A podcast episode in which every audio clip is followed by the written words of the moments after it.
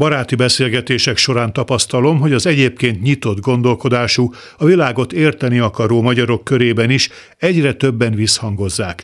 Tűzszünetre, békére lenne szükség, csak hát ugye az amerikaiak. Érdekes, a finnek nem felejtették el a Szovjetunió által 1939-ben ellenük indított háborút. A lengyelek nem felejtették el az 1940-es katinyi vérengzést. Mi viszont elfeledtük volna a békekölcsönt, a békeharcot, és legfőképpen 56-ot? Dehogy. Kavintonra itt nincs szükség, nézzünk szembe önmagunkkal. Nem Putyint szeretjük, hanem az amerikaiakat utáljuk a lelkünk mélyén, vagy annál valamivel feljebb, nem feltétlenül nagyon, de olykor nem is kicsit, néha magunknak be sem valva.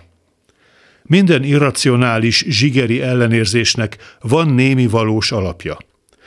Tán csodáljuk, ám de nem szeretjük azt a félkontinensnyi országot, amely, mint a korlátlan lehetőségek hazája, nagyjából a 19. és a 20. század fordulóján nyílt meg nagy tömegben a nincstelen magyar kivándorlók előtt azokkal, akik viszonylag megtollasodva jöttek haza, vagy azokkal, akik olyan fényképet küldtek magukról légi postával, amelyen böhöm nagy fecskefarkú autó mellett állnak laza testtartással, bár az a kocsi lehetett akárkié, szóval velük nem mindig tudott mit kezdeni az itthoni közeg.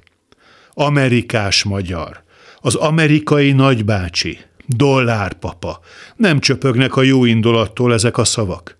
Olyannyira nem, hogy innen már csak egy röpkeugrás a dollár baloldal, amely azok zsoldjában áll, akik azt hiszik, a pénzükkel mindent meg tudnak venni.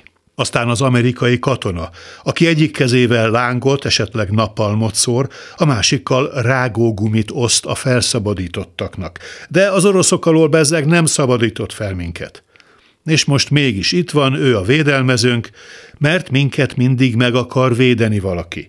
A nagyok játékszere vagyunk, és ez felháborító.